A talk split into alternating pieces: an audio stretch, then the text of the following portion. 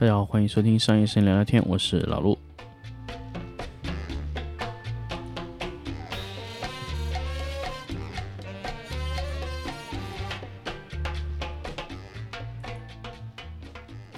大家好，欢迎收听新的一期商业生聊聊天。那么之前我们做了一个 workshop 的一个推广的一个节目，那么这期我们回到正常的节目话题里面来说，那我们聊一聊，就是这个确实是一个之前我在朋友圈。呃，回复的最近啊，可能比较可能真的节目更新出来已经有点时间了。那么，那我想聊一聊关于小米这个 logo 的话题。所以这个也是确实这个呃我的一个一个听众吧，可能在在在在这个朋友圈里面发了一条消息，就是说小米这个 logo 圆变方啊啊方变圆的这个事情，就是确实改动的非常非常小。所以他所谓的做品牌升级，感觉雷总的两百万被坑了。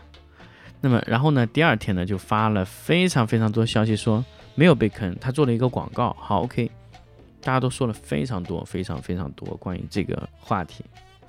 那么，其实到现在为止，大家可能都觉得，嗯，大家可能觉得，就是你真的拿两百万找找袁研哉给你拍了一个广告的感觉，这个就是正常的一个操作逻辑，对吧？可能大家觉得，可能真的就是这么一回事情，但是我觉得。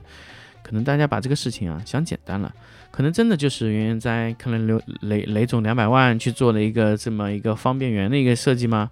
那么他到底有没有进行设计啊？这个核心的点啊，其实因为我有接触过非常多年的品牌 VI 的一些一些升级改变啊，其实我也想说一说，包括淘宝之前的这个品牌 VI 升级，也就是基本就是把粗体变成了细体，那么。做做了点什么呢？就是很简单，他做了一点什么东西，他就要花两百万呢，对不对？就是甚至大家知道，这淘宝那个升级，那个淘宝还多贵了一百万，三百万做的啊，他就是把淘宝那个字体啊变变细啊，做了这么一个操作。其实可能他还有别的，但是真的我们感觉不出来啊。那么感觉不出来的设计，就是骗钱吗？我就特别特别想问大家一个问题，就是你们大家认为这个图片你感觉不出来的情况，就是他骗了你的钱吗？我觉得可能不一定是这样吧。所以说，可能大家认为的，呃，你认为的情况，可能真的不是你认为的那个样子啊。所以我想跟大家聊一聊的关于，就是你花了两百万做设计，为什么做的差不多？那么非常非常简单，一个道理就是，如果如果说我们在做品牌设计的时候，它做了非常大的改变，那么我们可以想象，如果说小米的 logo 变成了一个 S 型或者怎么样的这个形状，那我想问一下，小米的老用户他还认识小米的产品吗？就那个 logo 放在你面前，你觉得他认识吗？他不知道了，他已经完全不知道那是小米的产品。那么这个问题存在什么问题呢？这个问题核心存在的点就是，你改了 logo 啊，你得好看，这是第一点，你得跟原先不一样，但是呢又不能太不一样啊。这个在品牌管理流里面呢叫品牌资产流失。我想跟大家说一个点啊，就品牌资产流失最严重的一个一个事件啊，就是。Burberry，大家知道，其实 Burberry 以前的标记不是现在这个一个一个一个 TB 的一个一个一个一个叫巴宝莉这么一个标，它以前不是这个样子的，它现在换成了 TB 这么一个标。那我想问，如果你以前买过 Burberry 东西，我突然给你一个 TB 这样的一个一个印花的标志，请你告诉我这是什么品牌？你不知道。那么这个问题就就存在，就是你得让用户重新去认识一遍这个 logo，这个在品牌资产上的流失是非常大的。你完全更换了一个 logo，我不管它好看或者说不好看，但是你再重新推广它的成本是非常高的。那之前，我我之前我记得就是有一个朋友他给我看了一个 TB 这个包，我当时第一眼真的不知道那是个 Burberry 包。它完全已经没有以前那个 logo 的一点感觉了，这就是什么品牌资产流失。那么，尤其是奢侈品，你做这个 logo，对方还不认识，这不就问题大了吗？就是我买了这个包，别人还不知道我买了一个 Burberry 的包，问题大了。那么 LV 呢？歌眼的，或者说呃 Gucci 呀、Coach 啊这种包，它的印花这么多年改过吗？没有。那我不能说它没有哈，但它没有大变，就基本就这个状态。就你认识，它一直认识那个标，包括淘宝、小米、华为、苹果。苹果这个标，我说句实话，它这个标你放了这么多年，慢慢的应该土一点吧。但是大家就觉得没问题。大家知道吗？苹果这个 logo 做了二十多年，甚至三十多年。我不知道做了多少年啊，好像八几年就开始使用这个 logo 了，可能还要再早。真的四十年不换 logo 的公司，真的也是，对吧？但是我我不敢保证它中间没有微调过这个 logo。那么它微调 logo 为什么不完全变呢？大家说啊，它叫苹果，你不能改变苹果这个属性去谈这个。我觉得不是这样的，就是它这个 logo 在当年大量的去推。推广品牌去推广这个 logo，把这个品牌和这个 logo 和这个产品挂上标记了以后，你是很难去把它剥离的。那么我们再说，为什么 Apple 的产品非常非常喜欢用铝合金呢？大家有没有意识到，其实苹果的产品和铝磨砂这种手感已经完全变成一个印记了。如果你今天生产一个苹果的产品，它的后壳是塑料的。我相信啊，第二天用户就会说那不是苹果啊，那就感觉买了个假苹果啊。所以说，现在苹果连它的机身的材料这个铝的这个东西啊，都已经被用户啊牢牢的刻上了一个印记了。然后你说我需要把标改成完全不一样的，你感受一下它的用户会是什么想法啊？那么 OK，那那那很多用户说，那我就不升级好了。那升级这么小，为什么我要升级呢？这就是问题。为什么他花两百万去升级这个标？非常非常简单，因为小米的 logo 它原来是方的，那么方的 logo 呢，它在应用很多产品里面，它可能是不太适合的。就比如说装到电视机里面怎么个 logo，或者小米以前那个字体啊，它做的真的是很理工科，所以它现在要去做什么？艺术类的产品啊，艺术类大师电视啊这种产品的时候，它完全那个 logo，它以前那个 logo 完全已经不顶用了。那个 logo 放上去就觉得没有那种艺术感。以前这个 logo 做的就是太理科化了啊，太理工男了，对吧？那现在你买小米产品的用户是不是只追求科技啊什么的？不一定啊。他可能会追求它的外观，所以小米在外观上做了非常多的文章。那么它在这个产品这个维度里面，肯定要去做艺术化创新。所以他这一次找来袁研哉去设计这个产品，那不得不说，他找袁研哉做一定是有广告的含义在里面，对吧？因为你找袁研哉本身，他是一个自带流量的这么一个一个可以说是自带流量的一个设计师。那么他本身去设计你的产品，就有一定的一定的流量的一些东西。所以说。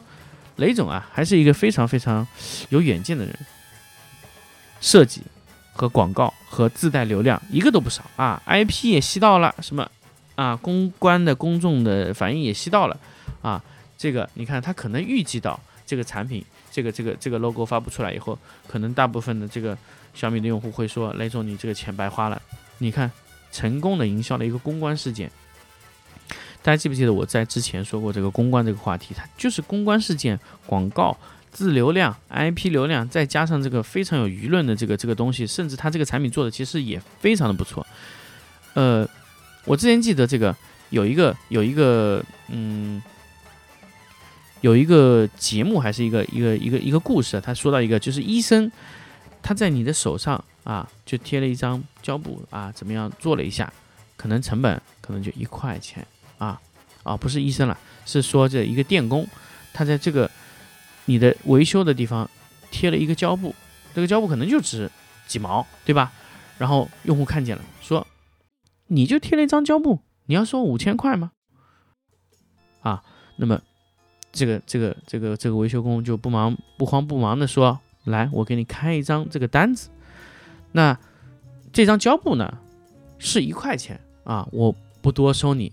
一块钱胶布的成本，那么我找到这个地方贴这个胶布，四千九百九十九啊，所以大家千万千万不要认为，呃，你觉得这个结果你只要打个十九 px 一行代码就可以做到了。但是我要告诉你，他要发现怎么打十九 px 这么一行代码啊，那就是一百九十九万一万块钱打一行代码啊，可能甚至就是一百九十九万九千九百九十九一块钱打这个代码，其他都是发现这个东西。所以说设计啊，很多时候是它是一种寻找的过程啊，它是一种发现的过程。我觉得这个和那个呃袁元在自己说去形容他这个在设计这个产品的时候是原理是一样的，就是说设计很多是是一种寻找的过程，而不是一种发明创造的过程。所以很多人他在做设计的时候，他的完完成的方式就有问题，他就觉得我应该创造一个新的东西出来。但是袁元在认为，就是应该从一个东西发现它，把它做出来，而不是完全重新去发明一个东西啊，这个就是。呃，我觉得欧洲的设计和东方的设计的最大区别，东方的设计更加趋近于人性，那么欧洲的设计呢，它就更加趋近于理性，也也不算理性嘛，它它这个东西就更加趋向于这种，呃，形式这种这种东西，它并没有特别人性的方面。所以日本人在做设计的时候，不光是做产品也好，做设计也好，或者说整个视觉呈现也好，它更加注重是人性的展现，就展现出来啊，更加贴近于人的这种。基础的视觉符合观，那这个东西呢，确实日本人做的非常不错。所以你跟我说，雷总是不是两百万白花了？那我可以明确明确的告诉你，不是的啊，这个很明确，它就是这么样的一个嗯操作啊，它真正的设计它就是这样的。而且这一次呢，原因在给小米完全开发了一个纯字母的 logo。啊，那以前小米是没有这个 logo 的，那么它为什么要做这个纯字母的 logo 呢？那这个就是品牌提升、品牌升级的一点，它增加了一个 logo 类型，甚至它这个东西可以贴合更多。说明一点，那天我就跟这个朋友说了，我说更多的原因在于，他在设计这个 logo 的时候，他一定要让这个 logo 比原 logo 能适应更多的应用场景。那么比如说我原来是生产手机的，或者说我生产一个电脑的，那么我现有的 logo 足够用了。那好，我现在说了，我要生产更多，比如说我要生产家电呐、洗衣机啊、手表啊，各种其他一系列的产品的时候，我发现这个 logo 对我来说已经没有办法适应所有的产品了。这个时候，你往往面临到的就是要品牌升级，你要求做到就是 logo 能适应这么多的产品，但是这个 logo 不能大变，就是用户看到一眼这个 logo，他还得知道是我，这个就是。做 logo 最难的地方就是你升级了，但是要像没升级一样，但是你要用又要能适应更多以前你适应不了的产品，这种形式的 logo 升级才是最有价值的。所以他在套用这个 logo 的时候，他得套用到小米所有的产品上去套用，甚至他会套用在他未来的汽车上面。啊，当然这个我不知道未未来小米的汽车它会用哪种 logo，但是我觉得不排除使用小米的 logo。所以它这个 logo 就会去套、去用，这个就是我觉得圆圆在他做这个 logo 标的时候最成功的地方。升级了像没升级一样，但是让你适应更多的产品。它现有的 logo 套在很多以前咱们觉得很难看的地方，它都好看。我们以前知道小米那个 logo 那个袋子啊，大家知道环保袋里面，其实小米的环保袋质量真的是非常好，但是。丑啊！为什么呢？它那个 logo 这个情况就是真的非常非常难看。所以大家看到了，小米第一个使用这个 logo 的产品，原因在设计的就是那个环保袋啊，杜邦纸材料的这个，这个就是小米在做这个 logo 时候想到的，就是要在原有丑的产品的基础上更换。我不敢说它这个 logo 比原来的 logo 漂亮了多少，但是我想很明确的告诉大家，它在很多产品中使用这个 logo 会比原 logo 好看很多，这就是品牌 logo 升级的价值。千万不要看单纯的看两个图标放在一起它的变化或者怎么样，这个根本就没有必要啊。